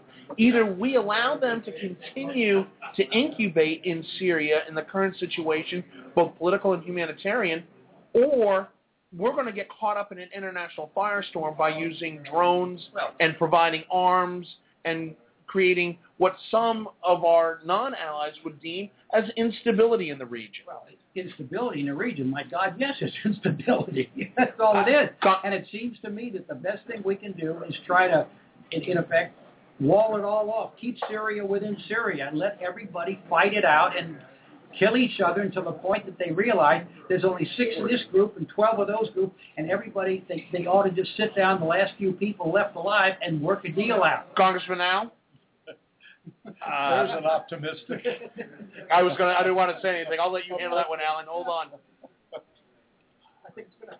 I wonder, and and this this ought to this ought to make you all mad at me. Had we not taken out Saddam Hussein, spent our time trying to resolve the problems we had in Afghanistan, Saddam Hussein was not well liked in the region by his other people. What role would he have played in this? It's not necessarily one that would not have been to our benefit. It wouldn't have been for us, but it would give given us a different kind of leverage and a different kind of uh, mix. Uh, I, I have believed all along that by going into to to going after Saddam Hussein used up a lot of our money, a lot of our troops, a lot of our capacity to deal with the situations we're dealing with now. And he was a bad guy, but he was but he was also seen as a bad guy by all of his neighbors. And he would have been uh, he would have played a role in Syria. He would have played a role against Iran. He would have played a role. And what that role would be, I have no idea. But I suspect it would have stirred this pot in a very different way and maybe maybe in a way that would have made it easier for us and our allies to deal with. Well, but if you, Denise if, if you go down, if you start talking about Saddam Hussein, then you go down the progression of, well, are the reg- Russians regretting invading Afghanistan in 1979? Do the British regret going into this area 100 years ago? Mm-hmm.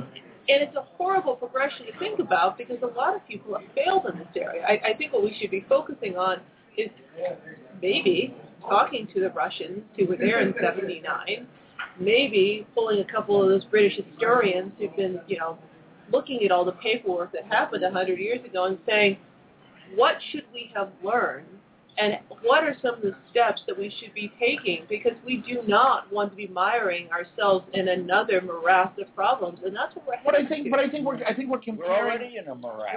Well, no, but uh, but also, I, I I think we're making a stretch these, at least in my opinion, of comparing Afghanistan, which has never been politically stable for its entire existence as an independent nation, versus Syria, which was at one time a large productive member of the Middle Eastern community. Because and it was ruled by terror, and if we want to go there, then let's start talking about Algeria and Lebanon. I mean, well, I mean, I mean, for that we, we could go in, we could go into the. African Horn for that matter, Yes. and then look at that. But this matters because of oil.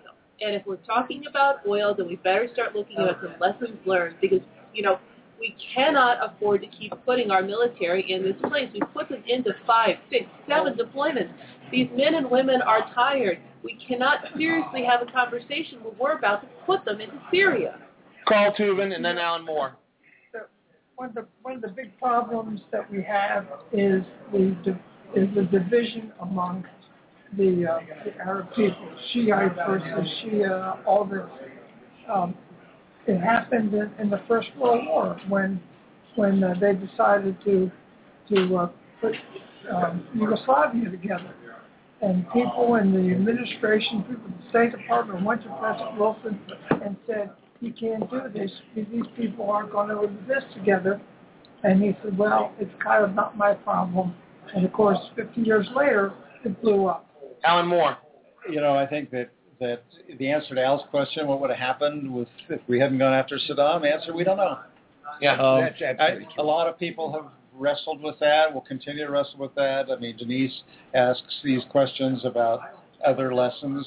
Very smart people are trying to figure this stuff out, and we we continue to muddle through. But she mentioned oil, and she she talked about that that that overlarge role that oil has played in that region for a long time, which suggests to me that Denise is making a really interesting, if not compelling, case to let's go ahead and approve the Keystone ah, XL pipeline. Oh, here we go. Wait a minute. Wait a minute. Wait a minute. Wait a minute. Wait. Stop. Stop. Let me let me jump in. on, on, let me- let me jump in. Wait a minute. First, first of all, let, let's be clear about one thing. I'm going to throw, and this is going to shock everybody who listens to the show on a regular basis. I'm going to throw out facts. For the past, I'm going. I know. Everybody, calm down. Uh-oh. I know. The reality is, Alan Watch on your toes.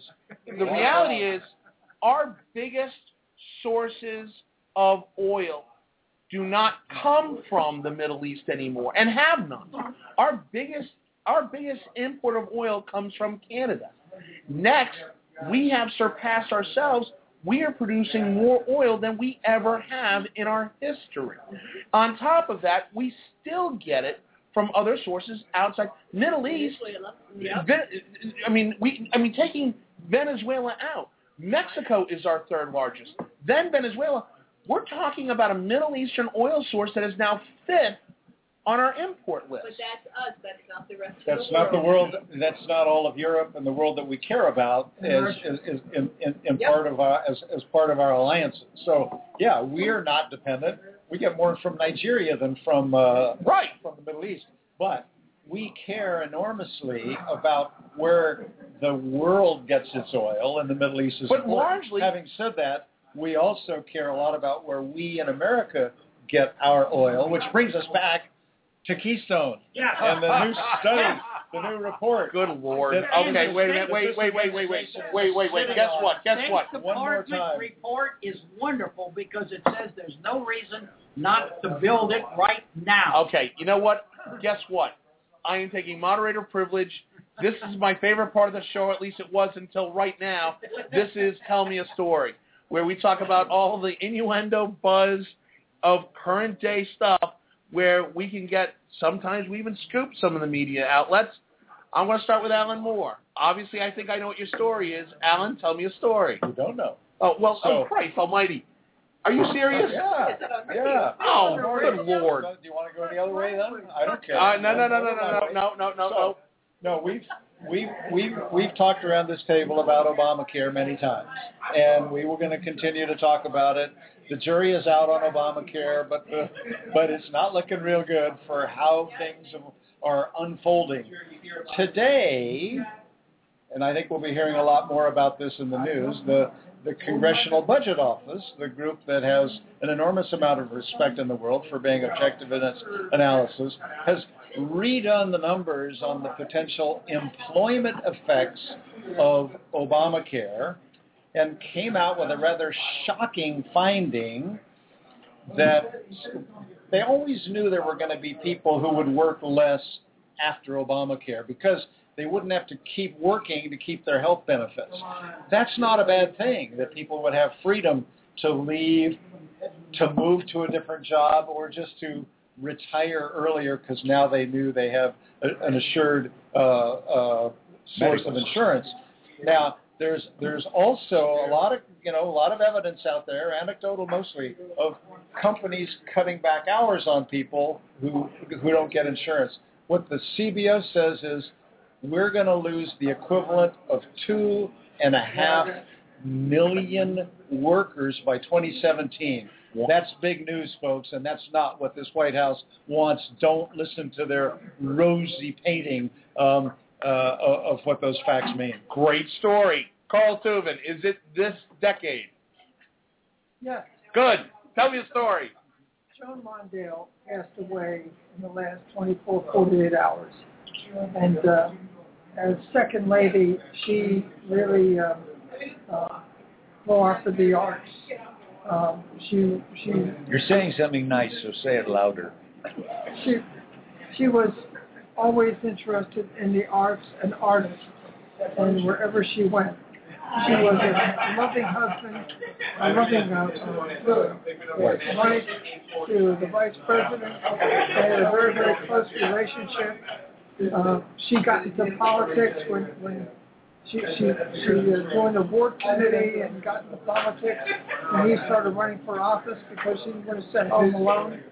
She raised three very nice children. One unfortunately, her Eleanor died, uh, but she was a great second lady of the United States and, and should be remembered in that way. Okay. Uh, Denise Krepp, does this have to do with maritime? No, All right, tell me a story. no. This, this has to do with Common Core. I, I spent two hours on Sunday talking with fellow parents of my daughter's school about Common Core because Common Core is the reason that we're being given that we cannot celebrate, oh, let's say, Veterans Day, Thanksgiving, Martin Luther King, Memorial Day, and Labor Day. And so we parents went and said, what are you talking about? Said, well, because it's not in Common Core, the teachers don't have to teach it. So we have done our own little revolt in Washington, D.C. and said, no, no, no, no. Just because it's not in there doesn't mean we're not going to do it. So what we're doing right now is actually I went in to talk about Veterans Day. Other people went in to talk about Thanksgiving. And I think it's going to be an issue that people are going to talk about because even those things aren't there doesn't mean that we shouldn't be talking about it because we as Americans hold certain things dear. And certain things dear include Thanksgiving, include Veterans Day, Memorial Day, and other holidays because we as Americans celebrate these. And not only these celebrations, but they're important to everybody. Very good. Bob Hines, tell me a story. The State Department has issued a report that says, in effect, there's no reason not to build the pipeline. It needs to be done. It ought to be done. The president ought to do it right away. I don't think he will, but we, I've been saying for over a year he's going to do it at some point. He sure as hell better. His own administration is telling him he ought to do it. Very good. I agree. Congressman Al? Well, he, Bob was sitting next to me, and he was so adamant, he scared me. I, I, uh, I, I too have always believed the president would do it. Uh, he, he wouldn't do it during the campaign for obvious reasons, uh, but he never quite said no, and uh, I think uh, I think that, that that will probably happen. Wow. Uh, MSNBC has gone on a kick of covering uh, Bridgegate as if this was an international terrorist bombing. Uh, they, it has been the lead story on every segment outside of Morning Joe and the Daily Rundown, which I have a lot of respect for those two shows. After that, Chris Christie and Bridgegate has been the lead story. Now that CNN has led with other pressing news, we've seen Fox News lead with other pressing news. Even RT and Al Jazeera America and BBC America have led with other pressing news. It is a sign that MSNBC is desperate to try and get their numbers up so much that they've got to go out and do tabloid journalism wholeheartedly. It is a disparate. Okay, okay, everybody's raising their hand because everybody knows that I'm a shill for Christie. But okay, go ahead, Alan. Well, it, it, I- I'm not here to defend MSNBC. I think they're laughable oftentimes. But I got to say this: the thing that most surprised and troubled me in the last couple of days was the statement that the Christie operation put out, trashing this guy Wildstein, Christie's guy at the Port Authority, for sins from high school. I thought, what in the world? That's the most pathetic attack I've ever heard, and it demeans Christie's operation still again and makes me wonder still again whether these guys are ready for prime time. Congressman Al, you want to jump in on this? I certainly don't want to disagree with Alan on that one. I, I, I am interested in what reaction you all had to uh, who is that crazy right-wing guy on Fox? O'Reilly. Bill O'Reilly. His interview of the president in the middle of the Super Bowl, I thought was, I, have never seen in such a primetime thing, such a hostile interview of a president of the United States. I thought he, I thought the president handled it well. Uh, I don't think any great damage was done. But who does this guy think he is? Walter Cronkite for crying out loud? Oh, come on. He's he's not Sean Hannity. At least, you know, Bill O'Reilly's got some common sense. They- There are. Why there did the are- president agree to it? That's my question. That's the other question.